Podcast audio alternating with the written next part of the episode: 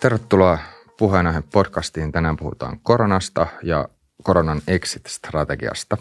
Vieraana meillä on kokoomuksen kansanedustaja Ville Rydman ja vihreistä Inka Hopsu. Tervetuloa molemmille.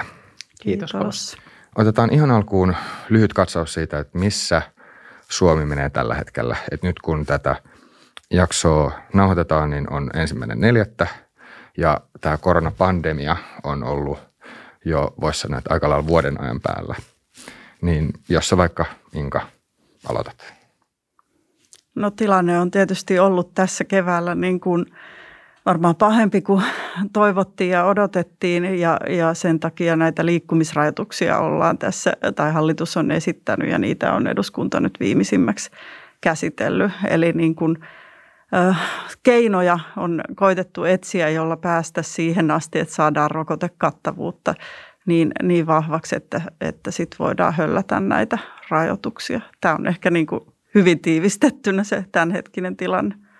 Eurooppalaisittainhan Suomen tilanne on varsin hyvä, jos katsoo sitä, että missä ollaan tällä hetkellä, mutta, mutta se mikä on ongelmallista on se, että meillä on jo hyvän aikaa ollut kehityssuunta aika negatiivinen, eh, joskin nyt sinänsä tässä ihan viime aikoina, niin kehitys on, on sinänsä tasaantunut pikkasen – pikkasen parempaan suuntaan. Mutta se, mikä tekee tästä tilanteesta erityisen ongelmallisen, on se, että tämä on niin hirvittävän hankalasti ennustettavissa. Et me havaittiin esimerkiksi se, että et Viron kohdalla tilanne oli pitkään erittäinkin idyllinen ja hyvä, kunnes sitten tilanne räjähtikin kertaheitolla oikein kunnolla käsiin ja muuttuikin Euroopan huonoimmaksi. Ja tämä on se vaikea puoli tässä, että me ei oikeastaan sen perusteella, mikä tällä hetkellä on tilanne, niin hirveästikään pystytä ennakoimaan sitä, mikä on tulevaa. Ja erityisen hankalaksi tämän asetelman tekee se, että kun on nähty, että tämä virus on myöskin varsin taitava mutatoitumaan, niin etenkin kun kuitenkin kansainvälistä liikkuvuutta edelleenkin on ja esimerkiksi Brasilian kaltaisessa ongelmapesäkkeessä, niin näitä virusmutaatioita tuntuu syntyvän varsin nopeaankin tahtiin, niin, niin siitä tilanteesta, mikä tällä hetkellä on, niin ei valitettavasti hirveästi pysty tulevaisuutta ennakoimaan. Joo. Joo, mun mielestä tämä on hirveän tärkeä huomio, että silloin kun alkuun ehkä lähdettiin ennustamaan, niin näiden virusmuunnosten vaikutusta ei vielä, vielä nähty. Ja, ja se on se, mikä on niin kuin vaatinut sen varautumisen ja, ja varuilla olemisen ja vaatii sitä yhä. Ja, ja se, sen takia tekee tämän niin kuin exit-strategian ja, ja ensi vuodenkin ennustamisen vielä vaikeaksi, että jos – jos tuleekin tämmöisiä rokoteresistenttejä virusmuunnoksia, niin, niin mikä Joo, meillä näin. sitten on tilanne? Mm, joo, sitä on ehkä, mitä tuli näihin virusmuunnoksiin, niin sitten lukenut kritiikkiä voi sanoa vallanpä, niin vallanpitäjäkohtaan, että et, eikö tämä olisi ollut sellainen asia, mistä olisi pitänyt olla selville. Eli että vaikka, vaikka niiden virusmuunnosten ennustaminen, että missä ne syntyy ja millä tavalla – ja, ja tota, näin on, on epäennustettavaa, niin toisaalta kuitenkin on tiedossa, että tämmöisissä epidemioissa niiden syntyminen ylipäänsä on mahdollista. Miten te, miten te kommentoisitte tätä? Kyllä tämä on sinänsä totta. Sitten tietysti niin kuin viruksen luonteesta, sen tarttuvuudesta ja, ja tartuntamekanismeista, niin tästähän tietysti silloin vuosi sitten oltiin vielä aika, aika huulipyöreänä, että kuinka tämä nyt toimii. Mutta nyt tietysti sinänsä on kuitenkin tietoutta jo vuoden ajalta ja siitä ehkä jotakin johtopäätöksiä voi tehdä ja, ja myöskin kansainvälisiä verrokkeja, että millaiset strategiat on toiminut paremmin ja, ja millaiset huonommin ja, ja millaisia johtopäätöksiä niistä sitten, sitten tulevaisuutta varten olisi syytä vetää. Niin varmaan silloin vuosi takaperin niin kuin ei tiedetty taudin seurauksia tai vaikutuksiakaan. Ja, ja toisaalta tämmöinen pandemiakin olisi pitänyt olla ehkä paremmin ennustettavissa, että se, se uhkaskenaario on ollut jossain olemassa, mutta varautuminen ei sitten kuitenkin on vielä menty tämmöisellä vähän vanhalla sotilaalliseen kriisiin varautumisella ehkä enemmän. Että varmaan tässä on niin kuin koko maailma tullut niin kuin askeleen perässä koko ajan.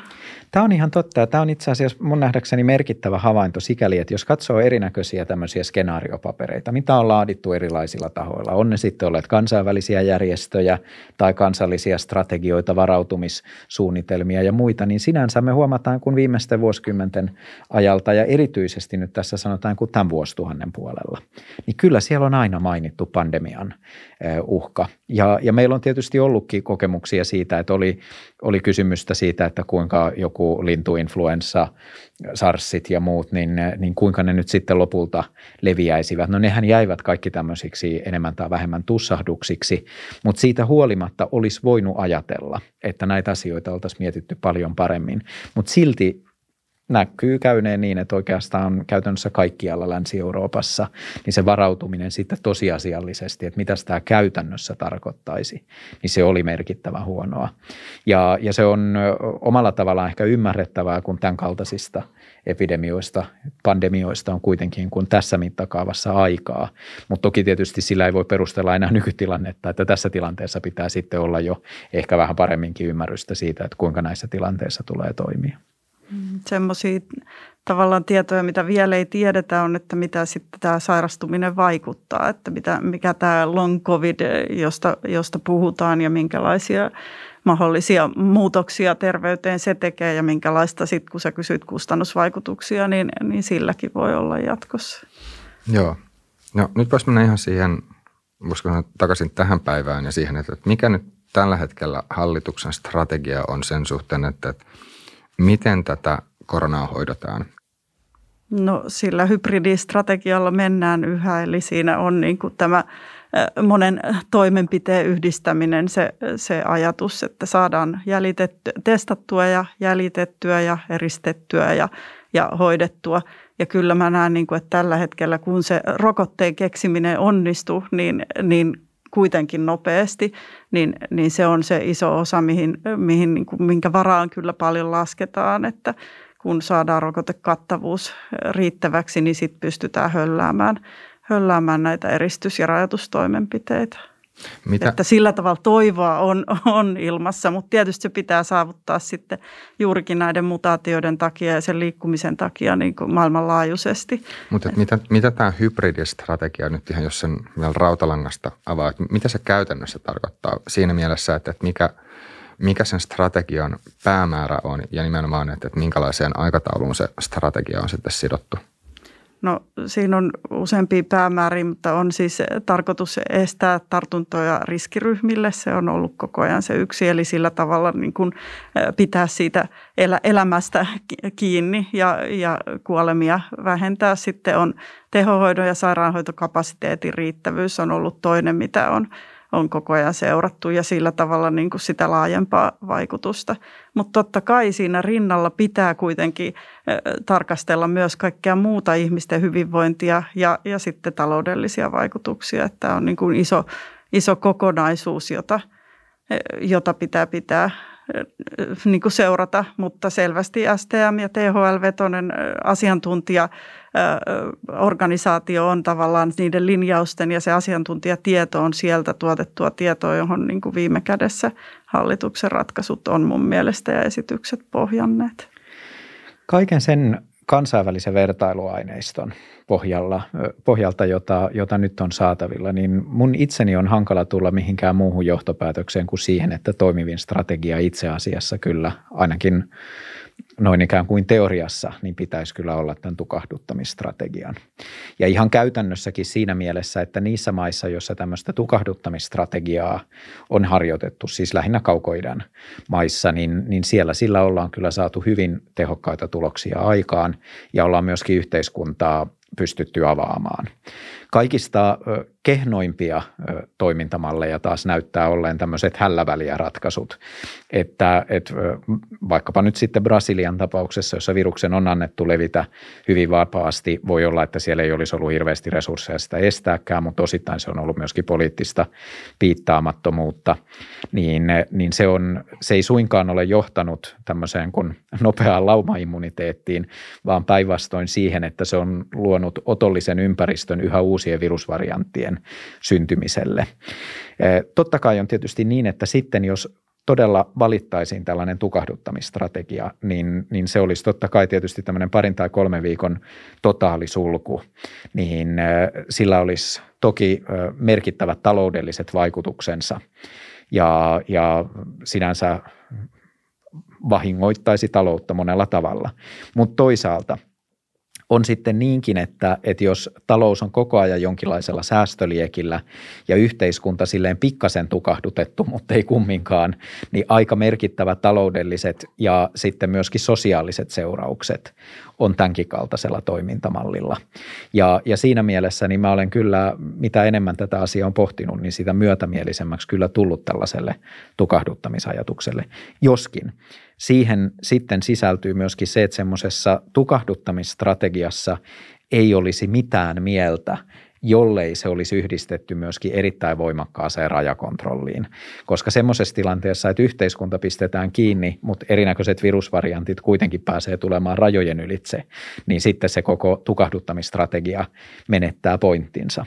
Mutta mun nähdäkseni se, mitä Suomessa pitäisi tehdä tämän viruksen suhteen, olisi siis ensinnäkin kerta kaikkiaan kaikkien sellaisten väylien tukkiminen, riittävän vahva kontrolli siihen, ettei virus pääse tulee rajojen ylitse. Se edellyttää tietysti testaamista, pakollista karanteenia, myöskin totta kai hyvin voimakasta maskien käyttöä erinäköisissä yhteyksissä.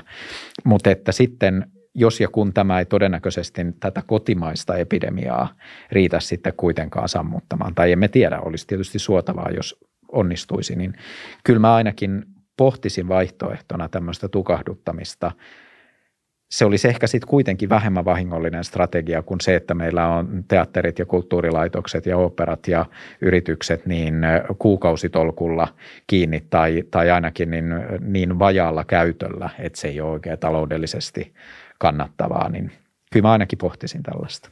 Uuden, uuden Seelannin mallihan on ollut ja niin kuin sanoit, niin Kaakkois-Asiassa on onnistuttu. Siellä on ehkä myös totuttu vähän sen vahvemmin tämmöiseen niin kuin jo, johtamiskulttuuriin, jossa niin kuin voidaan, voidaan komentaa pysymään sisällä. Että kyllähän nämä liikkumisrajoitusesitykset jo pelkästään niin kuin Äh, aiheutti sen pohdinnan, että kuinka meidän perusoikeuksiin tai Uudenmaan sulku niin voidaan puuttua ja mikä koetaan niin kuin oikeudenmukaiseksi ja, ja, ja sitten myöskin niin kuin ihmisten oikeustajun perusteella niin kuin sellaiseksi sopivaksi toimenpiteeksi, että onko ne oikeasti välttämättömiä. Että kyllä tämä, suomalaiset on sillä tavalla musta niin kuin hienosti tiedostavia ja, ja osaavat niin kuin sekä noudattaa ohjeita, mutta myös puolustaa oikeuksia. Joo, tämä sinänsä nyt kun tätä siis nauhoitetaan ensimmäinen neljättä, niin tässä on just tullut just tieto siitä, että näitä liikku- liikkumisrajoituksia sellaisena kuin mitä hallitus niitä lähti esittämään, niin ei ole, ei ole tulossa. Ja se kaatui just perustuslakivaliokuntaan, niin kieltämättä näin eduskunnan ulkopuolelta tuntuu vähän ihmeelliseltä, että miten on mahdollista, että hallitus on lähtenyt lähtökohtaisestikin esittämään jotain semmoista, mikä sitten ei olisi perustuslain mukaista, niin niin tästä tulee mieleen, että, että onko tämä, onko tämä nyt tilanne sitten hallituksella hallinnassa? Että onko, onko tässä semmoinen selkeä suunta vai yritetäänkö niitä erilaisia ehdotuksia ottaa vähän sieltä täältä? Mutta että miten, miten sä Inka tällä hetkellä näet niin, Hallitus tietysti tekee oikeuskanslerin kanssa töitä siinä esityksiä valmistellessaan ja sieltä on tullut niin kuin se, että voi näiden esitysten kanssa mennä eteenpäin. Mutta kieltämättä, kun ensimmäisen kerran näin esityspaperi itsekin, niin katsoin, että, että voisiko kuitenkin lähteä liikkeelle siinä järjestyksessä, että kun me tiedetään melko tarkkaan jo, että mistä ne tartunnat tällä hetkellä tulee, että pystyttäisikö niitä tilanteita tukkimaan ennemmin kuin sitten tätä laajaa, laajaa liikkumista rajoittamaan. Että kyllä niin kuin kritiikin ymmärrän ja, ja perustuslakivaliokunnan päätös on mun mielestä lausunto ja se, että hallitus vesti esityksen pois, niin ihan, ihan järkeviä toimenpiteitä. Mutta siellä oli sisällä paljon sellaisia asioita, esimerkiksi tämä maski pakon eteneminen, jotka nyt sois, että ne kuitenkin niin kuin nopeasti saataisiin voimaan. Että siellä on tarpeellisia toimenpiteitä, joiden pitäisi edetä. Ja tässähän tulee siis juuri se, että, että esimerkiksi itse asiassa tässä lausunnossaan niin perustuslakivaliokuntahan totesi, että ei tällä niin kuin maskipakon säätämiselle niin ole, ole lähtökohtaisesti oikeudellisia esteitä. Et, et sen sijaan tähän yleiseen liikkumisrajoitukseen, niin, niin siihen, siihen perustuslakivaliokunta suhtautui sitten hyvin kriittisesti, etenkin siinä muodossa, missä se esitettiin. Mutta että tässähän tullaan tietysti siihen, että ylipäätäänkin perustuslakijuridiikka tai perusoikeusjuridiikka, niin nehän ei ole semmoisia ikään kuin eksakteja luonnontieteitä, vaan niissä joudutaan aina arvioimaan tilanteita, koska – koska siis meidän perustuslakimmehan turvaa hyvin monenlaisia erilaisia oikeuksia. Ja, ja perustuslaki ei ole laittanut niitä ikään kuin keskenään mihinkään arvojärjestykseen, että se voisi aina katsoa, että missä järjestyksessä nämä nyt menevätkään, vaan ne on kaikki yhtä lailla turvattuja. Ja sitten se on aina niin kuin oikeudellista arviointia suhteessa aiempaan lausuntokäytäntöön ja sitten toisaalta uusissa tilanteissa vähän niin kuin uudenlaistakin puntarointia, että, että miten näissä toimitaan. Ja sinänsä oikeus henkeen ja terveyteen, niin sehän on ihan keskeinen perusoikeus. Ja, ja sitten on toki tietysti niin kuin muitakin perusoikeuksia, vaikka vapaus liikkua tai kokoontua tai pukeutua sillä tavoin kuin tykkää tai, tai olla pukeutumatta sillä tavalla kuin ei tykkää. Ja, ja tämmöisiä joudutaan arvioimaan. Ja esimerkiksi perustuslakivaliokuntahan nyt tässä totesi, että että sinänsä se, että säädettäisiin maskipakko, niin se olisi aika vähäinen puuttuminen ihmisen oikeuteen pukeutua haluamallaan tavalla vaikkapa, mutta että sillä voitaisiin nähdä kuitenkin merkittäviä hyötyjä sitten taas niin kuin tämän oikeuden henkeen ja terveyteen turvaamisen johdosta. No mutta sitten taas perustuslakivaliokunta katsoi näissä niin kuin liikkumisrajoituksissa, että niissä yritettiin ikään kuin mutkan kautta säätää rajoituksia siihen, mihin niin kuin oikeastaan olisi pitänyt pitänyt puuttua, eli joukkokokoontumisiin ja, ja, ja vastaaviin. Ja perustuslakivaliokunta katsoi, että silloin siinä ikään kuin liian isolla rajoitetaan semmoista perusoikeutta, jonka yhteys sen toisen perusoikeuden turvaamiseen oli aika ohut. Että tähän oli tavallaan se arviointikysymys, mutta että sinänsä on ihan mahdollista säätää sellaisiakin aika syvällekin meneviä rajoituksia perusoikeuksiin, jos ne voidaan katsoa perustelluiksi sen henki- ja terveysperusoikeuden turvaamiseksi. Niin. Otitteko te kotirauhan kantaa jotenkin, koska iso osahan tartunnoista tulee kotoa ja jos säkin niin ajat tavallaan sitä tukahduttamisstrategiaa, niin, niin se on yksi iso kysymys varmasti hallituksen Joo. ja meidän eduskunnan pöydällä. Siinä, siinä liikkumislakirajoitusesityksessä, niin siinähän oli omaksuttu sellainen kanta, jossa tulkittiin kotirauhan suojan suojaavan niin voimakkaasti yksityisiä kokoontumisia, että niihin ei voitaisi puuttua. Ja, ja että sen sijaan niin niitä pitäisi välillisesti ehkäistä tämmöisen yleisen ulkona liikkumiskiellon kautta, että niitä yksityisiä kokoontumisia ei voisi järjestää, mutta sitten perustuslakivaliokunta nimenomaisesti otti sen kannan, että kyllä lainsäätäjä voi asettaa rajoituksia myöskin yksityisille kokoontumisille tällä terveyden turvaamisen tarkoituksella, jos se on niin kuin epidemiologisesti perusteltavissa. Mutta että sitten semmoinen yleinen liikkumiskielto, jossa sitten oli kuitenkin kuin valtava määrä poikkeuksia, niin se katsottiin jo ikään kuin rikosoikeudellisesti aika hankalaksi, koska siitä lakiesityksestä oli hirveän vaikea päätellä sen enempää tavallisen kansalaisen kuin määräyksiä valvovan viranomaisenkaan, että mikä nyt oikeasti on sallittua. Ja, niin ja sitten kun tässähän on myös siihen päällä se tilanne, että ähm, – tai mistä, mistä kanssa tuli luettu, että onko se itsekriminointisuoja vai, vai mikä se virallinen titteli, titteli on se, että jos poliisi sitten pysäyttäisi ja kysyisi, että mihin on menossa, niin kenelläkään ei olisi juridisesti velvollisuutta niin. siinä tilanteessa puhua totta. Eli, eli aika hankalaahan tämmöisen, tämmöisen valvominen sitten voisi olla, joskin – se on ihan totta, että siis nimenomaan monet, monet näistä asianmaista, missä on ollut tiukka linja, niin ne on lähtökohtaisesti hallintomalleiltaan vähän eriluonteisia kuin, kuin länsimaiset demokratiat. Mutta uudessa Alannissa kuitenkin on onnistuttu siinä erittäin hyvin ja se, mitä kans sitten tasaisesti lukee tai näitä kommentteja, mitä kuulee, on se, että mikä on estänyt Suomea sitten noudattamasta sitä strategiaa, minkä Uusi-Seelanti on ottanut – ja siellä tämä tilanne on ollut jo tosi pitkän aikaa hyvä ja on saatu hyviä tuloksia. Ja toinen semmoinen kanssa, mikä, mikä tähän liikkumisrajoituksiin tai tähän liittyvään keskusteluun nousi kanssa ilmi, on se, että, että se tuntuisi vähän ihmeelliseltä, että, että Suomen sisällä liikkumista rajoitettaisiin tosi vahvasti niin kauan, kun rajat ja rajakontrolli ei ole erittäin tiukassa tai silleen, että niin kauan kun sitä ei ole hoidettu kunnolla. Ja just tässä nyt voi sanoa, että pieni kritiikki sitten hallituksen suuntaan, että kun näistä, näistä rajojen tai rajakontrollista, testaamisesta, karanteeneista, näistä on puhuttu jo kuukausitolkulla, niin sitten voi sanoa, että ehkä tavallisen kansalaisen näkökulmasta nousee se kysymys, että mikä, mikä tässä nyt on niin vaikeaa, niin tästä tuli sanotaan pitkällistä kritiikkiä hallituksen Ville suuntaan. ei tarvitsekaan käyttää puheenvuoroa. Op- oppositiosta on aina helppo huudella, vai miten se sanota menee, mutta et miten sä Inka kommentoisit niin, no, no kyllä tätä? mäkin ihmettelen, että miksi se negatiivinen testitodistus esimerkiksi ei ole edennyt että, että onhan siellä niin kuin sellaisia asioita, jotka pitäisi olla niin kuin itsestään selvästi saatavissa kuntoon. Ja yllättävän kauan kesti niin kuin sekin, että, että meillä niin kuin yritykset ja Finnair lähti pyytämään. Itse kävin vaalitarkkailuissa ja, ja muut lehtoyhtiöt kyllä kyselivät negatiivisen testituloksen, mutta, mutta täällä se ei ollut jotenkin niin kuin lähtenyt liikkeelle.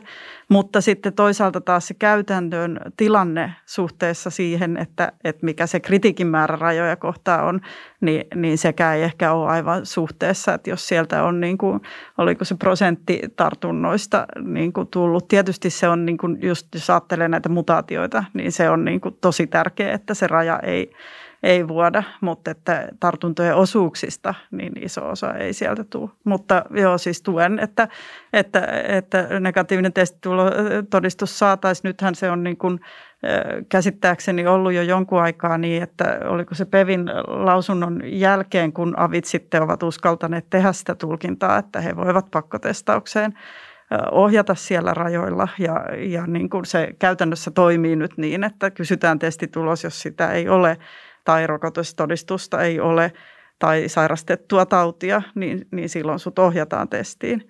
Mutta vieläkään meillä ei ole niin kuin sitä, että meillä olisi vaikka kahden testin malli ja, ja karanteeni systeemi pystyssä, että, että sekin toki maksaa, mutta että aika pieni kustannus suhteessa siihen, että mitä sillä ehkä sitten voitaisiin ehkäistä.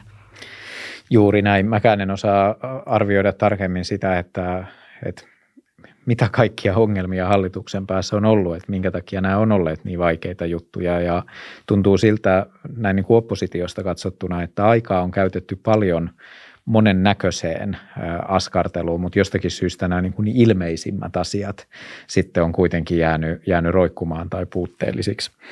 Sinänsähän meillä rajoja ylitetään murtoosa siitä määrästä, mitä normaaliolosuhteissa, mutta se ei poista tämän kysymyksen relevanttiutta huomioiden ennen kaikkea juuri sen, että, että meilläkin loppujen lopuksi niin esimerkiksi tämä brittivariantti, niin sehän loppujen lopuksi niin yleistyy meillä niin kuin ällistyttävän nopeasti ikään kuin vallitsevaksi koronaviruskannaksi, mitä Suomessa on ja, ja ei sekään niin kuin Suomessa syntynyt, vaan se tuli tänne totta kai ulkopuolelta.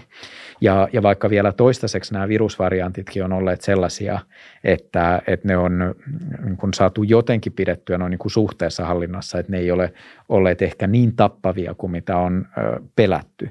Joskin siis sinänsä jokainen kuolintapaus, niin se on tragedia ö, sille ihmiselle ja hänen lähipiirille, eikä sitäkään auta väheksyä.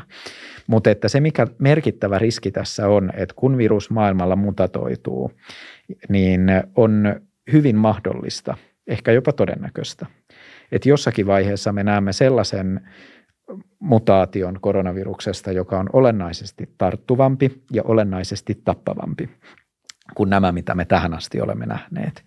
Ja sen takia, jollei meillä pystytä kehittämään sen kaltaista mekanismia, että me ensinnäkin turvataan rajakontrollia jo nykyolosuhteissa riittävän hyvin ja sellaisessa tapauksessa, missä me saadaan viestiä, että maailmalla leviää joku vaarallisempi versio, niin että meillä on kyky lähinnä kuin tunneissa saada niin kuin erittäin tiukka rajakontrolli päälle, niin niin nämä on ihan keskeisiä kysymyksiä, joilla pystytään tilannetta ensinnäkin niin virusta tukahduttamaan ja toisaalta varmistamaan se, että meitä ei yllätetä yhä uudestaan housut kintuissa näiden asioiden kanssa.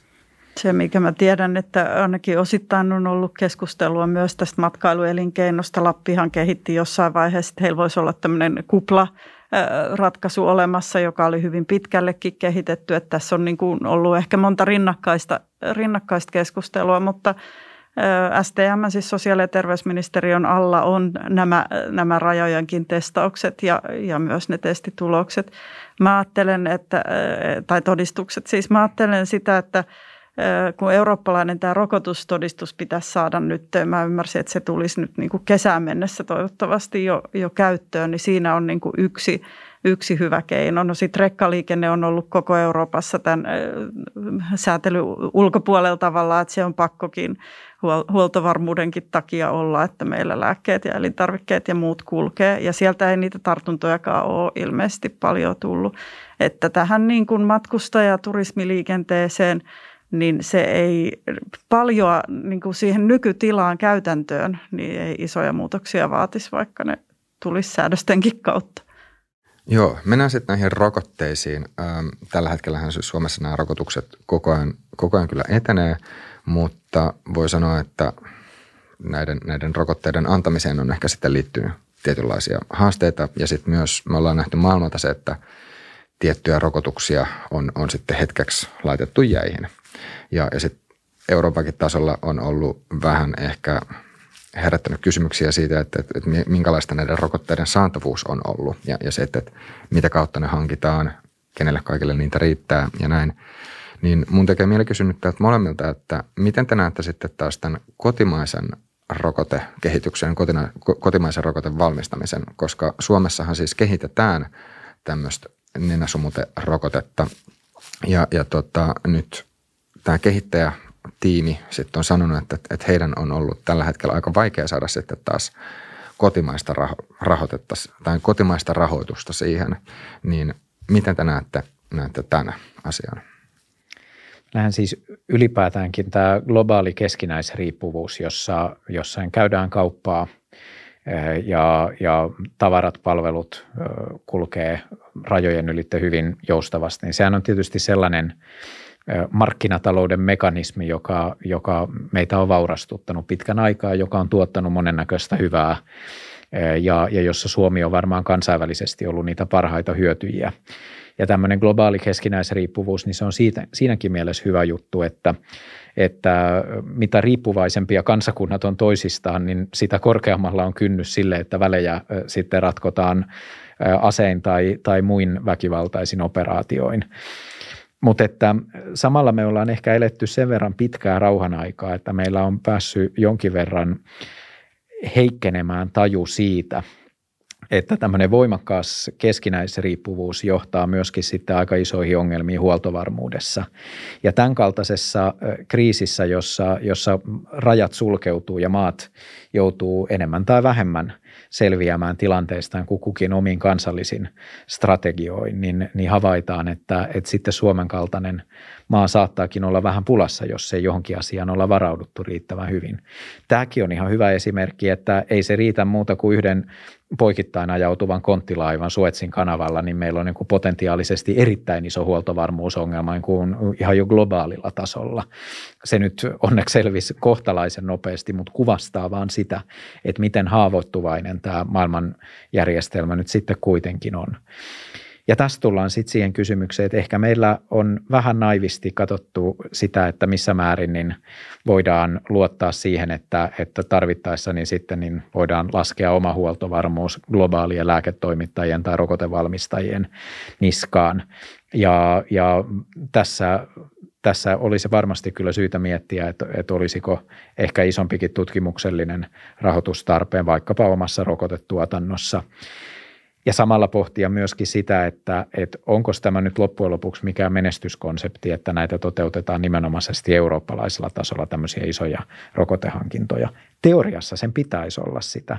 Teoriassa sen pitäisi olla nimenomaisesti jonkinnäköistä skaalaetua ja isompia muskeleita tuottavaa, mutta, mutta näin niin kuin käytännössä tämä on vaan nähty, että, että ne kansallisvaltiot, jotka ovat hoitaneet näitä oma-aloitteisesti, niin ne on sitten kuitenkin onnistuneet järjestämään nämä asiat paremmin. Et, et ilmeisesti niin Euroopan unioni on tämmöisissä asioissa jo vähän liian iso ja vähän liian jähmeä, että siinä tuntuu matkalla syntyvä aika paljon tehottomuutta.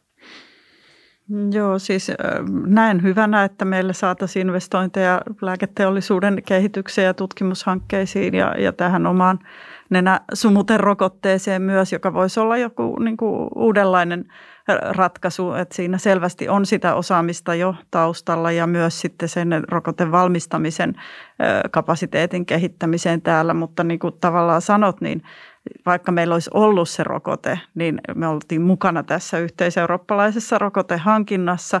Ja seurasin esimerkiksi Euroopan neuvostossa saksalaisten edustajien keskustelua, kun he kertoivat, että miten heillä kansallisesti käy, että kun heiltä Saksasta valmistetut rokotteet viedään kuitenkin muualle ennen kuin oma maa on rokotettu, että eihän se niin kuin sitten siinä, kun tehdään näitä yhteisiä ratkaisuja – jotka kyllä, niin kuin, no tämä on vaikeaa jossittelua tietää, että miten Suomen olisi käynyt, jos ei oltaisi tässä yhteisessä hankinnoissa oltu mukana, mutta että siinä kohtaa niin pelataan sitten niillä yhteisillä pelisäännöillä. Ja, ja niin kuin tässä vähän aikaisemmin keskusteltiin, niin se on kuitenkin tämän koko tilanteen ratkaiseminen vaatii sitä, että me saadaan ne rokotteet koko maailmaan ja siitä – WHO on ottanut paljon kantaa sen puolesta, että, että oikeasti huomattaisiin tämä globaali oikeudenmukaisuus tilanteessa myös, että muuten me ollaan vaikka kuinka tiukka rajojakin suljettaisiin, niin näiden mutaatioiden Joo. kanssa tekemisissä vielä täs, pitkään. Kyllä, mutta tässä, täs, tota, ja mulla on siis sama, sama käsitys itsellänikin tästä tilanteesta, että, että pitkässä juoksussa tarvitaan toimivat tehokkaat rokotteet. Mutta se kysymys just tulee siitä, että jos tällä hetkellä Suomessa on tiimi, jolla jolla näyttäisi olevan erittäin potentiaalinen tuote sitten, sitten ää, tai erittäin potentiaalinen rokote. Ja tämä tiimi sitten on just sanonut, että, että julkisen rahan saaminen on ollut aika vaikeaa. Että tällä hetkellä se projekti ei etene semmoisella vauhdilla kuin mitä se voisi vois edetä. Ja sitten kuitenkin tiedetään, että tämmöisten rokotteiden kehittäminen on, on tosi kallista. Niin ää, jos miettii siis sitä kokonaiskuvaa, että kuinka paljon maksaa se, että Suomen talous sitten on, on tämmöisellä säästöliekillä ja, ja näin, niin ää, pitäisikö teidän mielestä tehdä semmoinen päätös, että nyt tämmöiseen kansalliseen rokotteeseen, joka onnistuessaan sitten voisi myös ää, olla siis ihan tämmöinen maailmanlaajuinen ratkaisu tähän rokotteeseen. Sittenhän kukaan oikeasti ei siis vielä tiedä, tiedä ennalta, mutta – mutta että pitäisikö tehdä semmoinen kansallinen päätös, että tämmöistä rokotetta rahoitettaisiin julkisesti sitten vaikka kymmeniä miljoonia tai sitten vaikka satoja miljoonia, koska siinä tulee myös se, että jos se, jos se toimii, niin silloin Suomi pystyy avaamaan talouden nope, nopeammin ja sen lisäksi se on semmoinen, mitä pystytään sitten vielä viemään ulkomaille. Mun käsitys on, että se on siis satoja miljoonia, ellei enemmän, mitä se niin oikeasti vaatisi, että sen tuotannonkin saisi käynnistettyä. Sinänsä joo, mutta nää, niin kuin toinen näkökulma, mikä pitää huomioida on, että nämä niin kuin kaikki muut rokotehankkeet, no Sputnikista en ole aivan varma, mutta ovat saaneet kuitenkin niin kuin myös sitä kaupallista rahoitusta sinne hankkeisiin mukaan. Ja tässä suomalaisessa on ollut ongelmana myös sen saaminen. Ja, ja vaikka niin kuin itse tavallaan kannatan sitä, että immateriaalioikeuksia avataan ja mahdollisimman niin kuin hyvin saadaan niin kuin tätä rokotekattavuutta sitäkin kautta levitettyä, niin mä oon ymmärtänyt, että yksi tämän suomalaisen hankkeen haaste on ollut se, että siellä ei ole tavallaan valmiiksi ollut sitä kaupallista osaamista niin paljon, että sitten oltaisiin osattu ehkä turvata kaikki nämä, nämä oikeudet, jolloin siihen olisi turvallista sitten sijoittaa sijoittajien rahoitusta myös. Että sen takia ollaan niin kuin enemmän julkisen rahoituksen varassa kuin ehkä näissä muissa hankkeissa on oltu. Et tässä on niin monella tasolla Suomessa oppimista. Tässä, toki, mutta tässä on just se, että, että, että että vaikka se sitten olisi semmoinen tuote, missä, missä näitä immate- immateriaalioikeuksia ei pidettäisi itsellä, niin voi silti kysyä, että vaikka se olisi satojen miljoonien investointi, niin kuinka paljon tällä hetkellä Suomelle maksaa joka päivä se, että meidän talous on säästöliekillä? Joo, siis mun mielestä pitäisi, niin kuin mä aloitin puheenvuoro, että pitäisi laittaa ja ehkä tässä on niin kuin näissä TKI-rahastohankkeissa niin kuin myös sitä ajatusta, että sieltä saadaan saadaan siis oikeasti se TKI-rahoituksen taso nousemaan kohti sitä 4 prosenttia, jota kohti se on ollut menossa jo viimeiset ties kuinka monta hallituskautta. Niin tätä nimenomaista hanketta mun on vähän hankala arvioida, että millaisia kaikkia ulottuvuuksia siinä on, mutta jos näin niin kuin yleisellä tasolla puhutaan, niin, niin mun nähdäkseni moni seikka puhuu sen puolesta, että tämän kaltaisiin pandemioihin ja, ja muuhunkin varautumisessa, niin meillä, meillä olisi kyllä syytä panostaa paljon nykyistä enemmän omaa huoltovarmuuteemme ja se edellyttäisi toki myöskin tämmöistä niin tutkimus- ja tuotekehityspanostusta ja, ja mun nähdäkseni olisi erittäin suotavaa, että, että meillä pystyttäisiin uudelleen käynnistämään myöskin kotimaista rokotetuotantoa ja siihen liittyvää tutkimustyötä ja, ja kehitystyötä.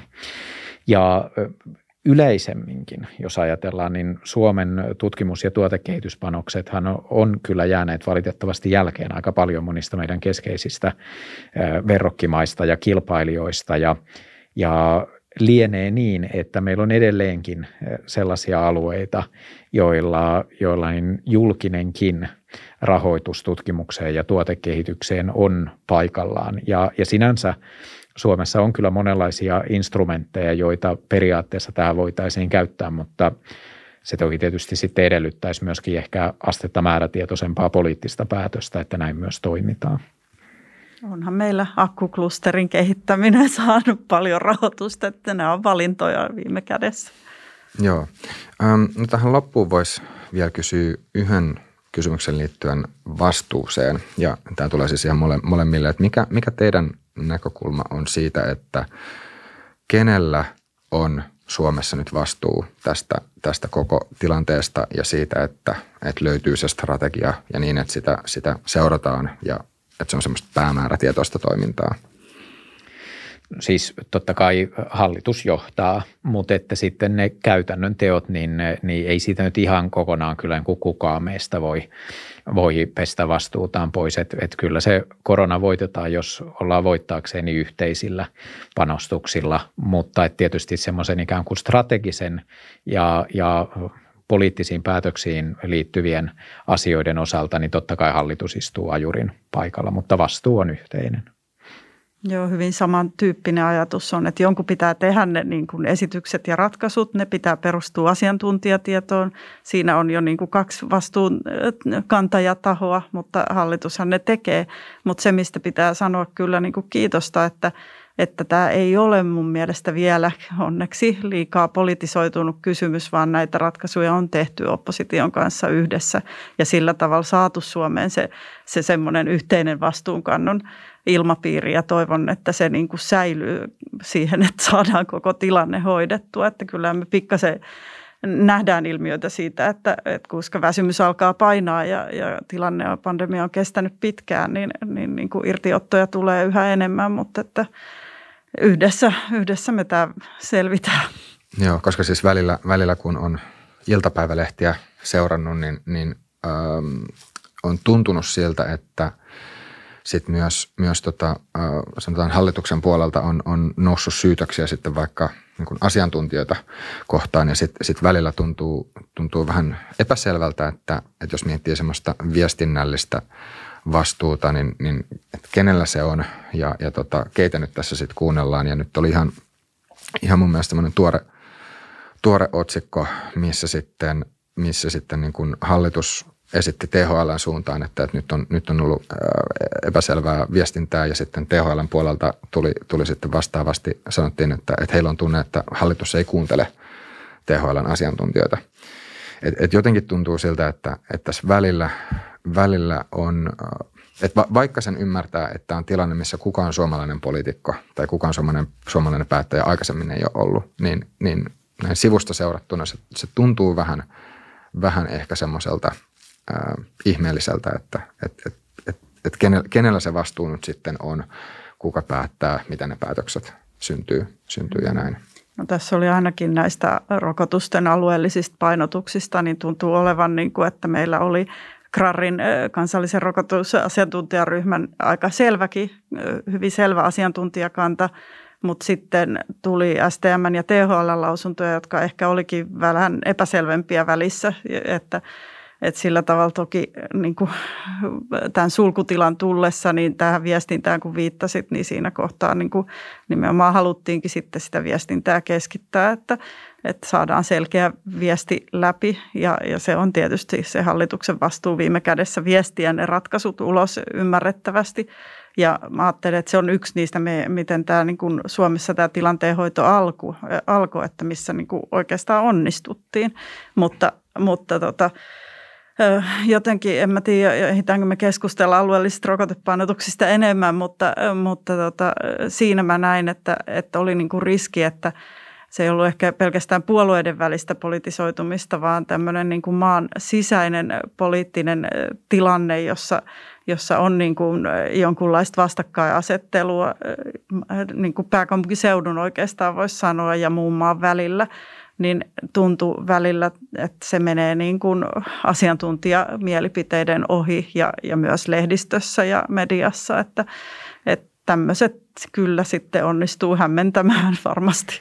Sinänsä mä oon vähän huolestunut semmoisesta kehityssuunnasta, että jos halutaan ikään kuin – hallituksen viestin yhtenäistämiseksi jollakin tavalla rajoittaa sitä, että mitä sitten taas itsenäiset viranomaiset tai asiantuntijatahot niin antaa omia arvioitaan, että et, et sekään ei ole kyllä hyvä, että jos poliitikot vaientaa sitten taas e, niiden ihmisten kommentointia, joilla on sitten ammatti- ja osaamisen puolesta ekspertiisiä asioihin, että se on ollut musta vähän, vähän omituinen kehityssuunta.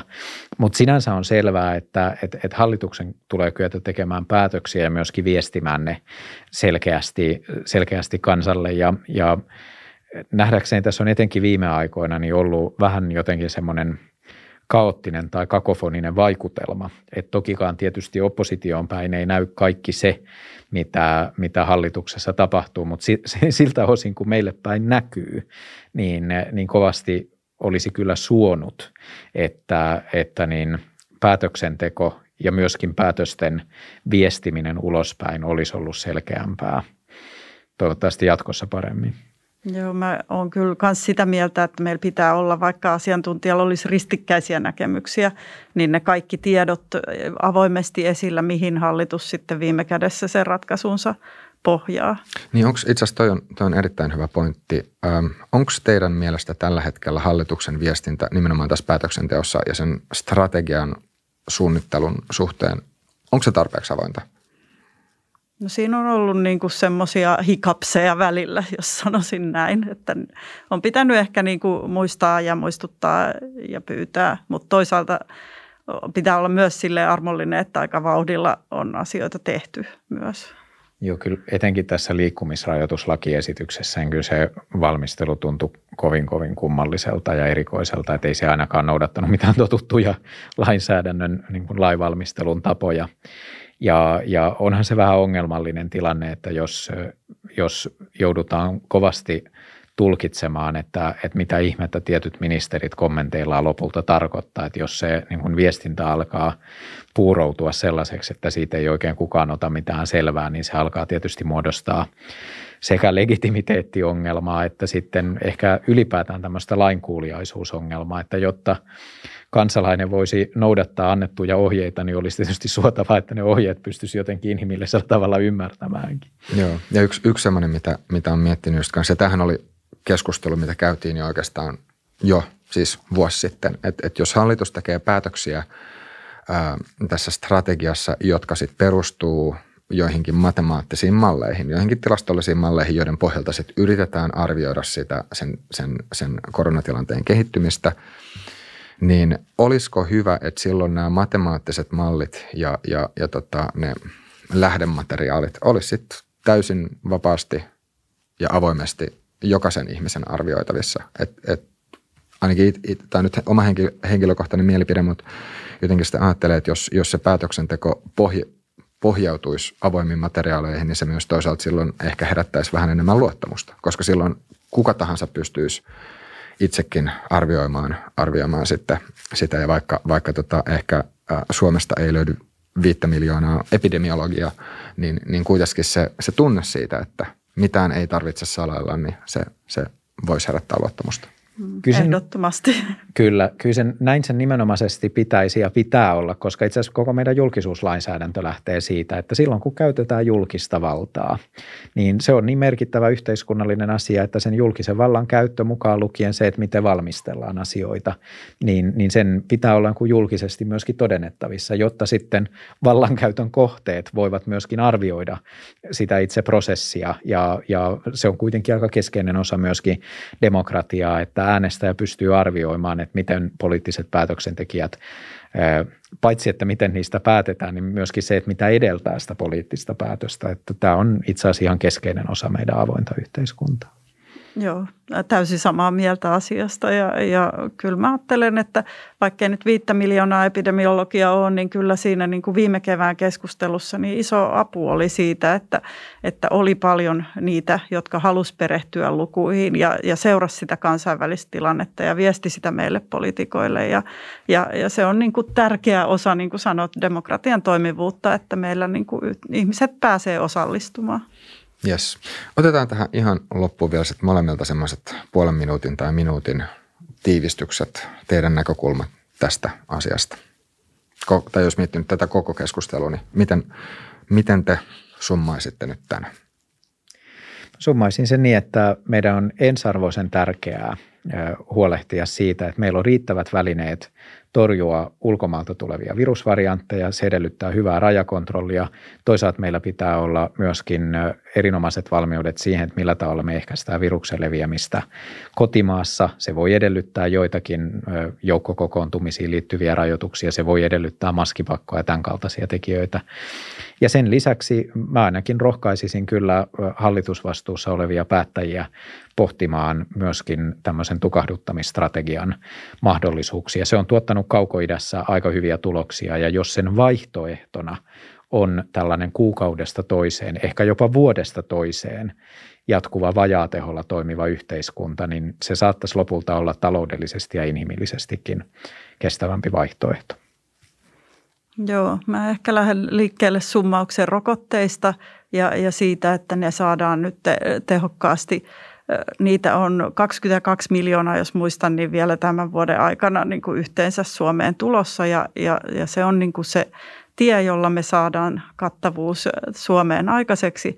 Ja sitten se kansainvälinen kattavuus siinä rinnalla pitää saada niin kuin vahvemmin kehittymään ja sillä tavalla päästä koko maailman laajuisesti tästä pandemiasta yli. Ja sitten haluan nostaa vielä mitkä ei nyt tässä keskustelussa vielä noussut esiin, niin erilaisia haavoittuvia ryhmiä, jotka on sitten tämän pandemian aikana jääneet ehkä jalkoihin ja, ja lapset ja nuoret, jotka on ollut pitkään, etenkin täällä epidemia-alueilla, niin poissa kouluista ja, ja harrastuksista – niin sen huomioiden, huomioiminen näissä ratkaisuissa, joita tehdään, että miten he ensimmäisenä pääsevät palaamaan ja sitten aikuiset ja, ja työelämä ja missä rajoilla valvontaa on vielä tehostettavissa ja tehtävissä paremmin, niin, niin ne keinot käyttöön ensimmäisenä. Näistäkin asioista on sinänsä olla, helppo olla yhtä mieltä. Olisin itsekin voinut tämä rokoteasia mainita, koska se on totta kai myöskin keskeinen tekijä epidemian voittamisessa. Mutta hyvä, hei, Inka ja Ville, oikein paljon kiitoksia teille molemmille vierailusta. Ja kiitoksia kaikille katselijoille ja kuuntelijoille. Muistakaa pistää tubessa kommentteja teidän näkemyksiä, mitä te ajattelette tästä koronan strategiasta ja, ja tota, mitä teidän mielestä pitäisi tehdä. Ja me nähdään ensi jaksossa.